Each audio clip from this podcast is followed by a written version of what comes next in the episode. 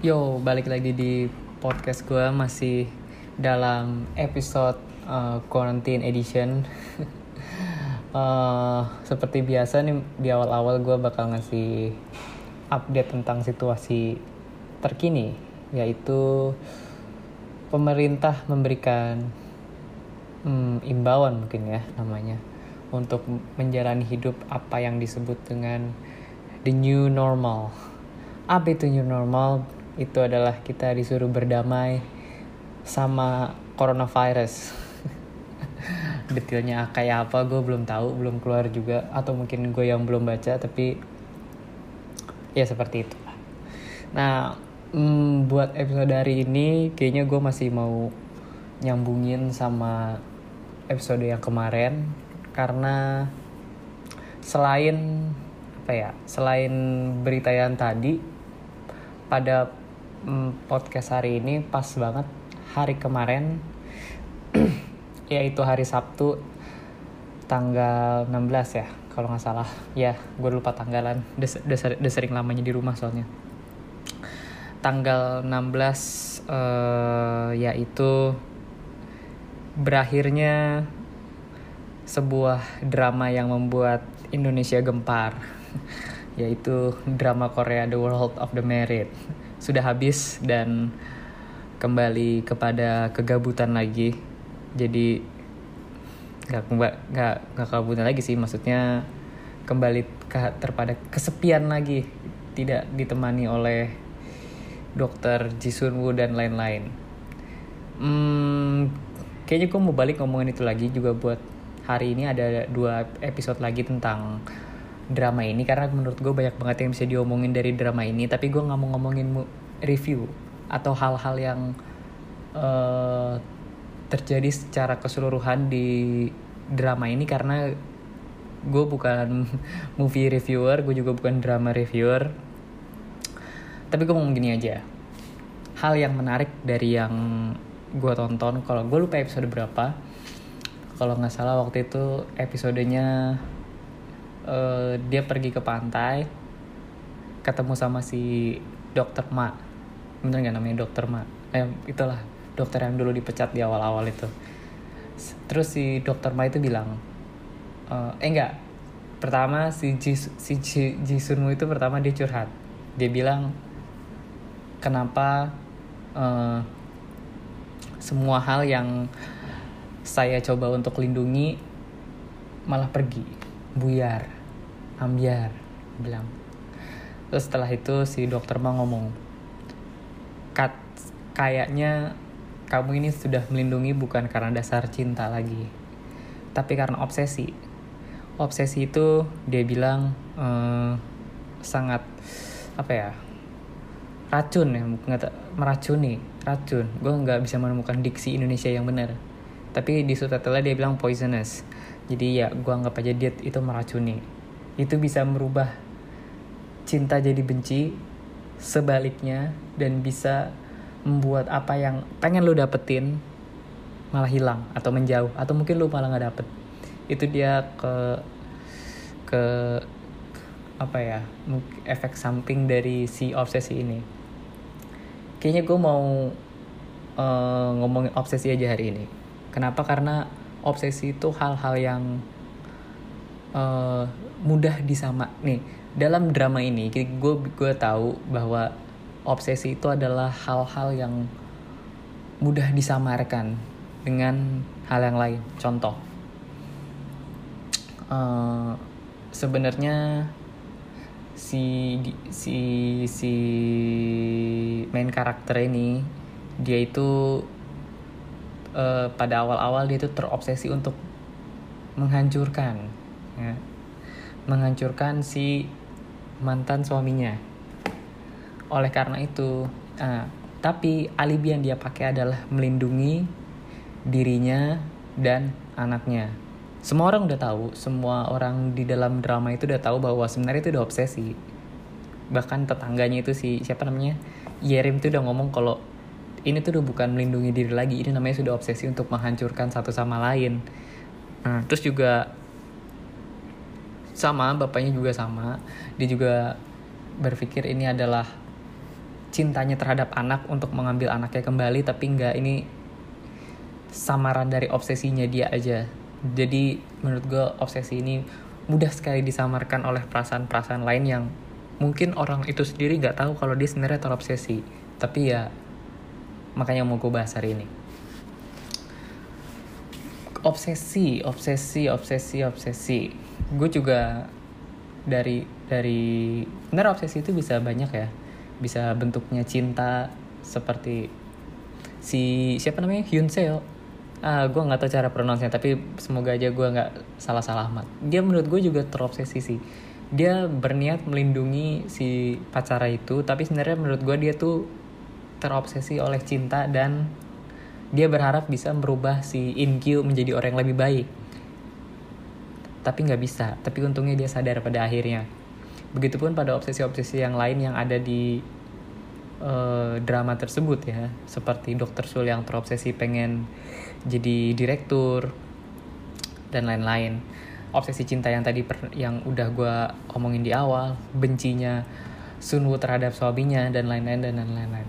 Itu emang gampang ter terkaburkan oleh hal-hal yang apa ya yang menurut kita sebenarnya hal sehari-hari bukan obsesi manusiawi tapi ternyata itu obsesi dan sifatnya menghancurkan malah.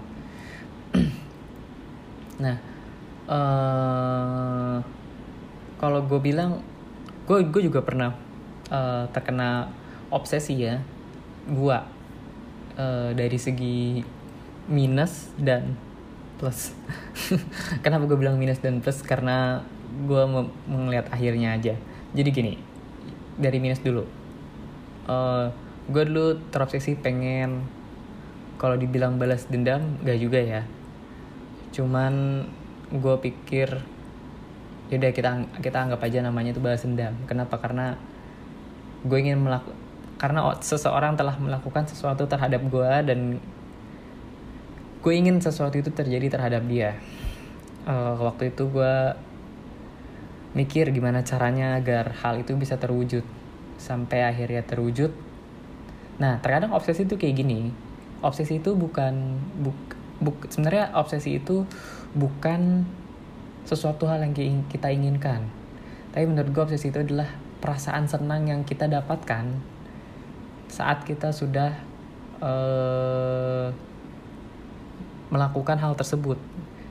Tapi bodohnya manusia. Terkadang obsesi itu di saat lu sudah melakukan, boom. Tiba, bukan perasaan senang yang lu dapat, tapi menurut gue bingung. Dan pertanyaan what's next? Apa apa yang apa yang apa yang apa yang harus gue lakukan setelahnya? Maksud gue udah gini aja selesai. Apakah semuanya berakhir di sini? Kok begini doang? Gak ada apa-apanya. Dan lain-lain dan lain-lain jadi menurut gue uh, itu terlambat lah. Di saat lo mer apa merasakan bahwa apa yang lo obsesikan selama ini gak guna itu terlambat. Uh, sudah ada udah udah udah terlanjur banyak yang lo lakukan dan lo korbankan untuk hal ini. Yang kedua itu yang positif itu waktu itu gue awal-awal uh, apa ya kasarnya gue awal-awal jatuh cinta lah. Masih newbie dulu gue pikir gue harus dapet gitu. Tapi ternyata nggak dapet dapet dan setelah gue pikirin itu udah bukan cinta lagi itu udah obsesi. Dan saat gue nengok ke belakang ternyata sudah banyak yang gue korbankan untuk itu tapi ternyata bukan dialah orangnya. Jadi waktu itu uh, tanpa ada basa-basi langsung selesai di situ saja. Nah uh, nah tadi juga udah gue bilang bahwa yang namanya obsesi itu pasti butuh pengorbanan. Sebenarnya nggak obsesi sih. Apa yang lo lakukan itu butuh pengorbanan. Uh, main game aja butuh pengorbanan. Lo butuh bayar internet lo butuh bayar listrik untuk komputer lo untuk konsol lo untuk laptop lo macam-macam lah. Terus juga lo butuh pengorbanan buat beli laptopnya itu sendiri beli PC itu sendiri. Jadi pasti ada lah. Gue kayaknya ngebagi uh, pengorbanan itu jadi tiga. Yang pertama hmm, pengorbanan pertama itu yang paling umum adalah resources uang dan harta benda. Gak mungkin dalam mencapai sesuatu lu gak keluar uang sepeser pun itu pasti uh, keluar lah berapapun bentuknya untuk apa pun minimal untuk apa ya untuk diri lu sendiri apa ya. Kasarnya itu uang maintenance diri lu gitu loh. Maksud gue untuk melakukan sesuatu kayak misalkan lu kerja lu terobsesi dengan pekerjaan lu ingin dapat jabatan dan lain-lain lu kan pasti harus biaya transport. Masa ke kantor lo tiba-tiba teleport gitu aja selesai? Kan nggak nggak nggak nggak logik. Nah maksud gue nah setelah itu hal yang kedua adalah orang. Menurut gue yang namanya obsesi itu uh, lu menginginkan sesuatu untuk diri lu atau lu ingin melakukan sesuatu untuk diri lo sesuatu itu menurut gue terbatas. Terbatas sangat terbatas apa pun bentuknya itu. Lo mau jabatan jabatan cuma satu ataupun sedikit. Lo mau apa? Cinta cewek. Cewek cuma satu di dunia yang itu. Yang itu cuma satu. Terus lu mau apa lagi? Uang. Uang juga cuma sedikit terbatas lu nggak bisa nyetak duit. Jadi menurut gue dengan terbatasnya hal-hal tersebut minimal kita harus rebutan. Dan di momen-momen rebutan itu pasti ada orang yang kalah. Nggak mungkin semua orang menang. Lu mau jadi apa? Direktur Pos posisi direktur tuh cuma satu misalkan. Ya, yang kebuka. Tapi yang kepengen ada 10 otomatis dengan lu jadi direktur ada 9 orang lainnya yang terkorbankan untuk posisi lu menjadi direktur tersebut. Bener gak sih? Nah, begitupun cewek atau cowok. Lu mau suatu cowok lu dapet cowok itu. Misalkan cowok itu ganteng ada berapa cewek yang mau sama dia? Ada berapa cewek yang harus lu kalahkan untuk bersama dia. Itulah korban orang menurut gue atau apa pun yang harus lu tinggalkan justru untuk bersama dia itu juga bisa aja korban orang. Seperti misalkan kalau di drama ini ada si siapa sih? Lupa gue oh si duh gue nggak bisa pronounce takut. Si Tai O. Tai U. Tai O. Tai ya itulah kalian tahu lah itu suaminya. Dia mengorbankan orang yaitu uh, anaknya dan istrinya demi bersama orang lain. Itu juga pengorbanan atas sebuah obsesi. Obsesi waktu itu uh, obsesi dia pada awal-awal bukan cinta tapi kebebasan. Dia dia merasa bersama istrinya dia tidak mendapat kebebasan jadi ya itu yang harus dia lakukan. Dia harus mencari orang lain yang bisa memberikan dia kebebasan dan akhirnya dia harus mengorbankan istrinya dan anaknya tanpa dia sadari.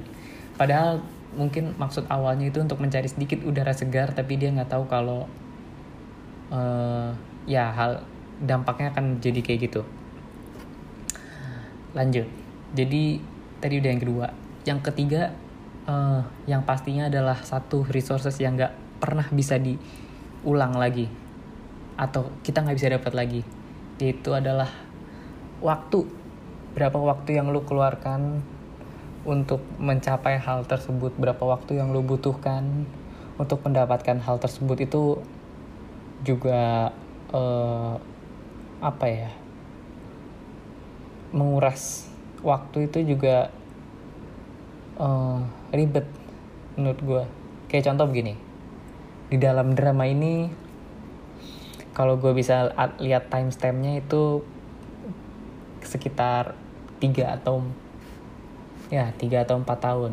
Kejadian pertama episode 1 sampai 6 dia cerai skip 2 tahun kemudian 7 sampai habis skip satu tahun kemudian. Jadi minimal tiga lah tiga setengah atau tiga atau empat dan empat tahun hidup lu penuh dengan tekanan batin dan kegelisahan gitu ya.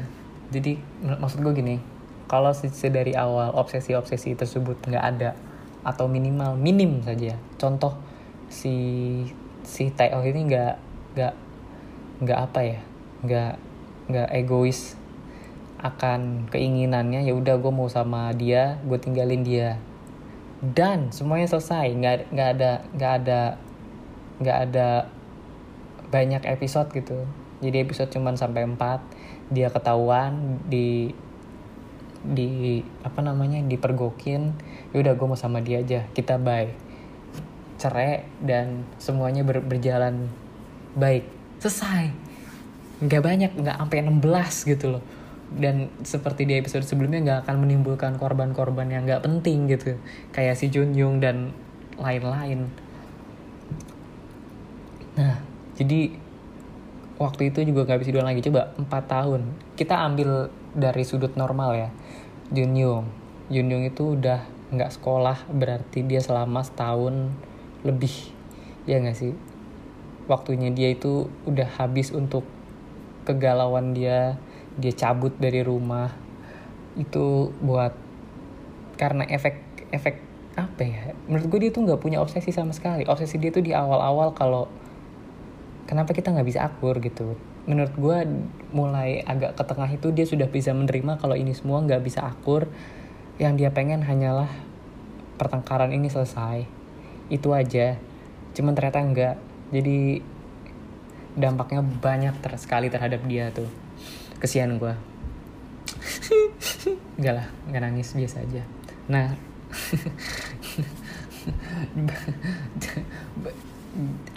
jadi menurut gue banyak juga hal-hal yang seperti tadi gue bilang di awal ya kalau ini sudah hal-hal yang lumrah cuman orang nggak nggak sadar aja jadi tertutup tertutup oleh oleh oleh hal-hal yang lain yang lu kira ini hal-hal yang manusiawi seperti cinta tapi sebenarnya nggak ini obsesi ini udah keterlaluan. Gue ambil contoh begini. E, pas di tengah-tengah gue melihat reaksi rakyat Indonesia yang nggak suka sama si Hyun Seo. Hyun Seo bener ya gue udah menyebut ya takut salah. Ya si Hyun Seo. Kenapa dia? Dia ini sangat terobsesi uh, akan pacarnya yang geblek gitu loh. Let's say dia geblek gitu ya gue nggak mau cerita dia kenapa karena pasti ada juga yang belum nonton nonton dulu. Pacarnya ini let's say dia geblek lah. Intinya ini hubungan sudah relationship. Menurut gue hubungan si Yerim dan J jeruk udah gue ngomongnya jeruk ya lah. Jeruk dan Yerim juga udah udah toxic sih. Toxic itu apa? Nanti kayaknya bakal jadi episode lain. Uh, ya ini sudah sudah toxic. Tapi penonton ini kesal kenapa sedari awal mereka mempertahankan uh, apa hubungan mereka tersebut. Gue sih udah udah biasa aja. Kenapa? Karena ini hal-hal yang terjadi di sekitar gue ya dan banyak banyak banget. Ini hal yang terjadi di sekitar gue gue ambil contoh begini. Orang kesel kenapa tadi udah gue bilang kalau orang kesel kenapa nih pacarnya geblek ya atau kalau dalam kasus Yerim suaminya geblek tapi dia masih aja bertahan gitu kan karena menurut gue obsesi cinta itu yang tersamarkan gue nggak bilang bucin ya bucin itu sebenarnya nggak nggak nggak salah bucin tuh sebenarnya bucin itu salah jika Anda sudah kelewatan dan yang lebih parah lagi Anda bucin terhadap orang yang salah. Itu yang jadi masalah. Banyak orang-orang di sekitar gue yang menurut gue hubungannya sudah seperti mereka berdua. Gue nggak gua nggak bilang, gue nggak akan bilang separah itu ya. Maksud gue dalam artian cowoknya nggak nggak nggak nggak geblek banget lah nggak nggak geblek banget kayak dua manusia laknat itu cuman menurut gue hubungan mereka udah nggak ada yang worth untuk dipertahankan ya atau sebaliknya ceweknya udah geblek tapi cowoknya tetap aja mau. Biasanya pertanyaan gue kalau udah kayak gitu tertuju terhadap orang yang less gebleknya. Kalau cowoknya yang geblek gue akan nanya ke ceweknya. Kalau ceweknya yang geblek gue akan nanya ke cowoknya. Kenapa? Kenapa lu masih mempertahankan hubungan yang gak jelas ini? Karena menurut gue gini loh gue tuh masih muda waktu gue tuh sedikit di masa muda ini. Gue nggak mau menghabiskan uh, masa muda ini dengan orang yang salah. Tapi itu belakangan lah. Balik ke pertanyaan. Kenapa anda ingin tetap memaksakan hubungan yang danta ini? Rata-rata jawaban mereka itu dua. Satu emang atas dasar cinta aja. Nggak ada pokoknya kalau misalkan orang udah gak jelas gitu ya hubungan. Putus nyambung putus nyambung putus nyambung putus nyambung putus nyambung putus nyambung. Kayak internet indie homo. Ya terus gue tanya salah satunya kenapa lu masih? Jawabannya masih sayang. Itu gue akan stop pertanyaan dan gue bakal malas ngasih dia konseling lagi. Apa pun yang dia tanya biasanya gue malas jawab. Kenapa? Karena jawaban atas dasar cinta itu adalah hal nonsens yang apa ya? Lu kayak ngomong sama sama Haji Bolot tau gak lo perasaan gue itu gue selalu ngomong meskipun gue membawa hal-hal objektif yang misalkan gue cerita uh, gue cerita kayak gini misalkan gue bilang gue punya teman kayak gini juga kayak lu dia mengambil pilihan yang salah terus akhirnya dia kayak gini kayak gini kayak gini kayak gini kalau gue ngomong kayak gitu dia selalu bilang kalau hal itu juga terpikirkan oleh dia. Cuman uh, apa ya? Cuman ya atas dasar cinta aja jadi ya udah gitu loh. Di yang di cinta sama benci itu begitu. Obsesi obsesi akan cinta. Yang lu lihat baik-baiknya aja. Ya meskipun lu berantem ratusan kali momen indah lu hanya dua tiga kali yang diingat momen indah yang dua tiga kali itu aja sama kayak dalam kasus ini mungkin si si jeruk ya. Jeruk itu selingkuhnya udah ber kali kali kali kali kali kali kali kali bahkan dimaafin selingkuh lagi di mungkin selingkuh lagi sampai week week juga kan tapi apa Yerim tuh bisa maafin cuman gara-gara dia bawain tiramisu guys selesai just tiramisu dan merawat luka saat ditabrak Enkyo udah beres dari situ keluar kata-kata manis balikan lagi dan ternyata si lakinya masih brengsek lagi. Jadi ya begitu.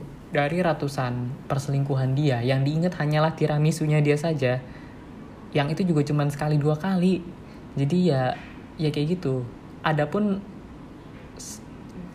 di balik itu adalah obsesi kebencian. Kebencian misalkan Junyung terhadap bapaknya.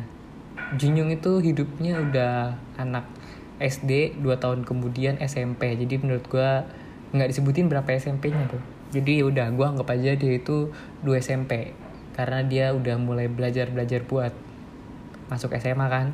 Jadi ya anggap aja dia anak kelas 2 SMP drama ini sudah berlangsung 2 tahun dari dia SD SD kelas 6 itu kalau di sana juga sistemnya sampai kelas 6 gue nggak tahu. Cuman estimasi gue umur dia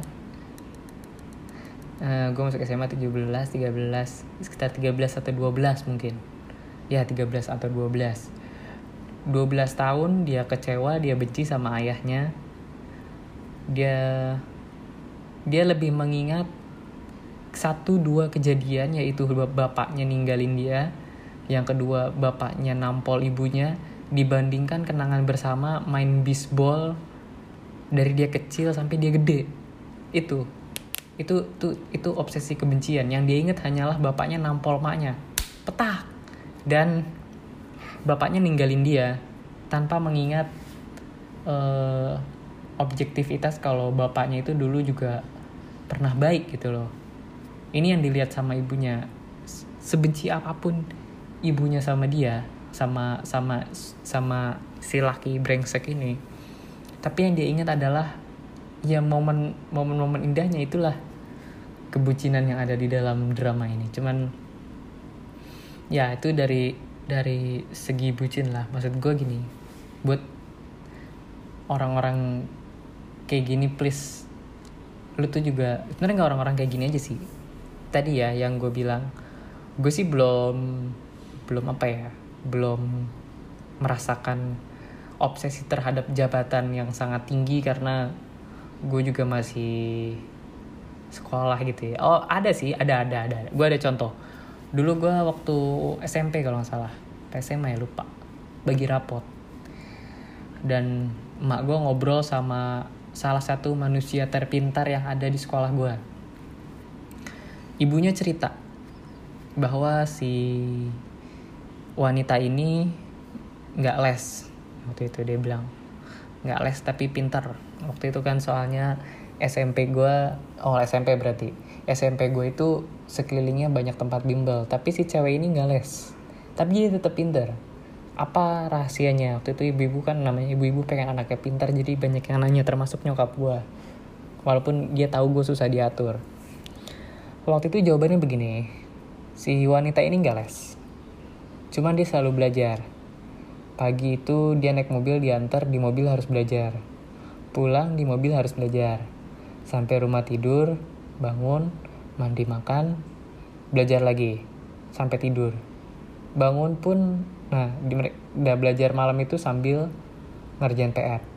Begitu aja sampai dari awal SMA-nya selesai, SMP-nya awal sampai SMP-nya berakhir gue nggak tahu apakah dia masih kayak gitu di SMA atau kuliah tapi apa yang gue rasain adalah pinter di SMA, SMP dan SD itu nggak nggak berguna buat gue yang berguna itu adalah kerajinan lo mental rajin ya, dan mental rajin saat sekolah itu pas kuliah dan kerja itu dibutuhkan. Itu doang menurut gue yang gue rasain ya.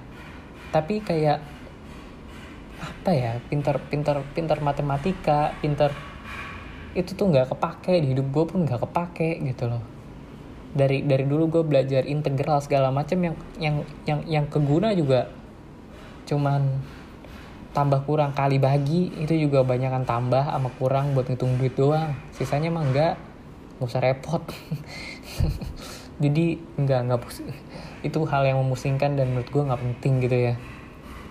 Ya menurut gue gini berapa waktu yang dihabiskan untuk hmm, mendapat nilai 10 10 10 10 10 10 10 ataupun orang yang rajin les untuk mendapatkan nilai 10 10 10 berapa uang yang dihabiskan untuk les dan apa gunanya setelah itu? Terus sekarang gini permasalahannya.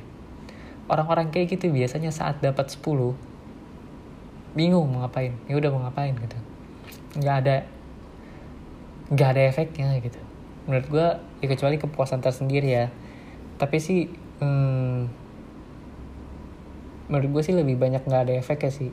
Balik ke yang awal gue tadi. Biasanya sebuah obsesi itu kalau sudah tercapai itu menurut gue sedikit sangat sangat sedikit yang menimbulkan rasa kebahagiaan. Sisanya itu ya udah lo paling jawab jawaban yang ada di otakku adalah malah pertanyaan lagi setelah ini apa? Kalau gue udah dapet apa? Lanjutannya apa? Gitu loh apakah gue bisa sukses dengan ini? Apakah gue akan bahagia dengan ini? Bisa jadi enggak? Bisa jadi iya. Jadi kalau ya kalau untuk nah pesan gue terakhir gini untuk orang-orang kayak gitu. Uh, menurut kalau misalkan kalian ini sebenarnya gue juga udah malas sih ngomongnya cuman ya udahlah namanya juga podcast jadi semoga ini bisa menyentuh orang yang gue tahu sebenarnya nggak bisa kesentuh kenapa karena jangankan via podcast via omong uh, empat mata aja mereka nggak terbuka hatinya gitu. Yang pertama lo harus lihat saat lo terobsesi ataupun sedikit lagi mencapai obsesi tersebut itu lihat ke belakang. Ya contoh tadi yang uh, bocah SMP menurut gue dia harus ngeliat ke belakang apakah masa-masa SMP-nya sebahagia orang-orang masa-masa SMP orang lain? Apakah waktu yang terbuang tiga tahun begitu saja cuma buat belajar worth uh, dunia dia yang sekarang? Apakah dia hanyalah gue sih berdoa karena waktunya udah terbuang dan resource juga udah banyak buang gue berharap itu worth worth it lah. Jadi dia bahagia dengan nilainya yang 10 10 10 dan memang orangnya rumahan gitu atau kutu buku. Dia nggak nggak perlu ngiri oleh orang lain yang have fun di luar sana. Itu pertama. Atau mungkin kesenangannya mendapat nilai 10 itu juga baik. Tapi ya kalaupun ternyata dia tidak bahagia dalam artian pas dia ngeliat ke belakang ternyata orang lain lebih bersenang-senang sementara dia nggak bersenang-senang meskipun nilainya 10 uh, ya semoga itu nggak terjadi lagi. Begitupun juga dengan orang yang bucin ya. Kalau kalian memiliki hubungan yang toksik gue nggak bilang toksik ya hanya saja itu udah nggak pantas lagi diperjuangin. Udah banyak putusnya udah banyak berantemnya tapi kalian balikan-balikan lagi karena satu atau dua hal. Menurut gue hal yang dilakukan tuh ya sama. Lu lihat ke belakang. Lu lihat ke belakang. Apa yang lu udah buang mas secara material dan imaterial terhadap uh, pria ini terhadap wanita ini? Apakah lu udah korban perasaan? Karena menurut gue orang bucin rata-rata mereka hal yang pertama dia korbankan pertama kali adalah perasaan. Dia nggak mentingin perasaan sendiri. Dia hanya mengikuti obsesi kebucinannya aja karena menurut gue hal yang paling harus lu cintai pertama kali di dunia ini adalah diri lu sendiri. You are your number one ally. Nggak lo nggak bisa merilai atau bersender terhadap orang lain. Orang lain itu nggak mungkin bisa karena gini dengan lo yang nggak baik terhadap diri lo sendiri uh, apa ya siapa lagi gitu maksud gue yang mau baik sama diri lo sendiri? Pasangan sebaik-baiknya lupa pasangan. Pasangan itu tidak akan memberikan cinta sebanyak orang tua cuy. Itu yang gue lihat. Tapi belum gue rasakan. Setidaknya itu yang gue lihat. Rata-rata orang kebanyakan ngeluh terhadap pasangannya sementara orang tua nggak pernah ngeluh anaknya bandel. Itu dia. Jadi cinta yang lo berikan ke pasangan itu nggak nggak nggak nggak nggak gede-gede amat yang dia balikin tuh. Jadi ya udah gak usah direpotin. Nah iya apa jadi lo harus lihat ke belakang. Selain itu waktu. Berapa waktu yang harus lo selesaikan untuk korban perasaan gitu. Misalkan lo pacaran sama dia selama SMA selama tiga tahun hidup lo nggak bahagia guys. Bukan nggak bahagia tapi maksud gue penuh dengan derita. Please kenapa nggak lo selesaikan saja di tengah? Lo cari anak SM anak SMA cogan juga banyak ya lah nggak repot begitupun yang kuliah. Kenapa? Karena gue ngeliat gini apalagi anak kuliah ya gue harus mengadres ini secara uh, personal. Kenapa? Anak-anak kuliah sekarang itu banyak yang pengen cepet-cepet kawin. Jadi dia pikir kalau misalkan pacaran pas kuliah dia putusin nanti susah carinya lagi lama carinya lagi dan kawinnya bisa mundur terus kenapa?